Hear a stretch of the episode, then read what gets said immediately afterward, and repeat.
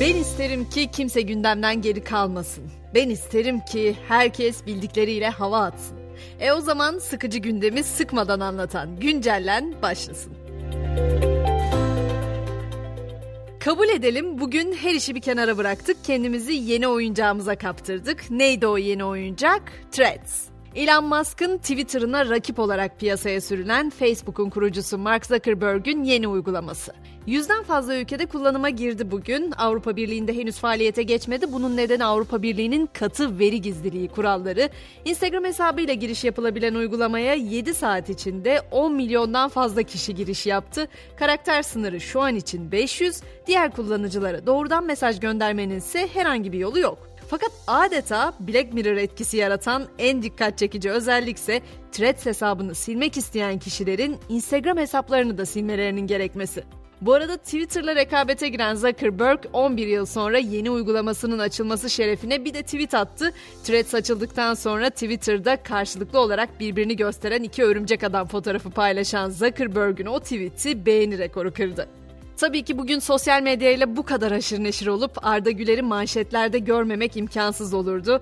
Real Madrid milli futbolcuyla 6 yıllık sözleşme sağlandığını açıkladı. İmza için İspanya'ya giden 18 yaşındaki futbolcu veda etmek zor ama bana inananları daha fazla gururlandırmak, vazgeçmek üzere olan herkese ümit olabilmek ve Türk gençlerinin istediklerinde her şeyi başarabileceğini kanıtlayabilmek için bu kararı almam gerekiyordu açıklamasını yaptı. Real Madrid'de bugün Türkçe attığı tweette yükleniyor yazdı. Arda yarın da basına tanıtılacak.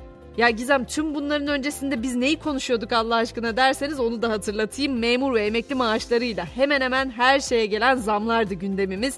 Memurlara yapılacak zamma ilişkin kanun teklifi mecliste yarın görüşülmeye başlanacak. Memur sen bu arada zam teklifinde 3 konuda düzeltme istedi. Taleplerin ana teması işçi ve memur maaşlarının eşitlenmesi ve emeklilere de seyyanen zam. Bugün yine dillerden düşmeyen bir haberde otomobillerle ilgiliydi. İkinci el araçların güncel satış fiyatının üzerinde bir fiyattan ilanla pazarlanması 2024'e kadar kısıtlandı. Yönetmelik 15 Temmuz'da yürürlüğe girecek, düzenlemeye aykırı davrananlara da 300 bin liraya kadar ceza uygulanacak. Buraya kadar her şey çok güzel ama gelin görün ki buna da Türk zekası hemen çözümü buldu. İkinci el araç fiyatları sıfır fiyatları geçemez yasağı sonrası ilan sitelerinde bulunan çare sıfırı atmak oldu. Araç fiyatları nasıl böyle ucuz demeyin bir sıfır ekleyerek okuyun derim.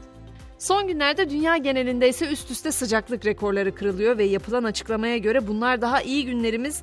Boğaziçi Üniversitesi İklim Politikaları Araştırma Merkezi Müdürü 2023 yılının insanlığın yaşadığı en sıcak sene olacağını belirtti ve Türkiye'de bu sene 50 derecenin üstünü çok rahat göreceğimizi düşünüyorum dedi.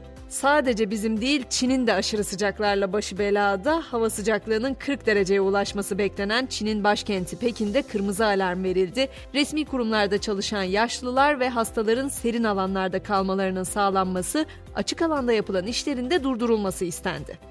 Fransa'da durumlar ne diye soranlara da hemen kısa bir bilgi geçeyim. Fransa sokaklarını karıştıran olayla ilgili de yeni gelişmeler var. 17 yaşındaki sürücüyü öldüren polisin tahliye istemine ilişkin duruşma yapıldı. Mahkeme tahliye talebini reddettiği polisin tutukluluk halinin devamına hükmetti.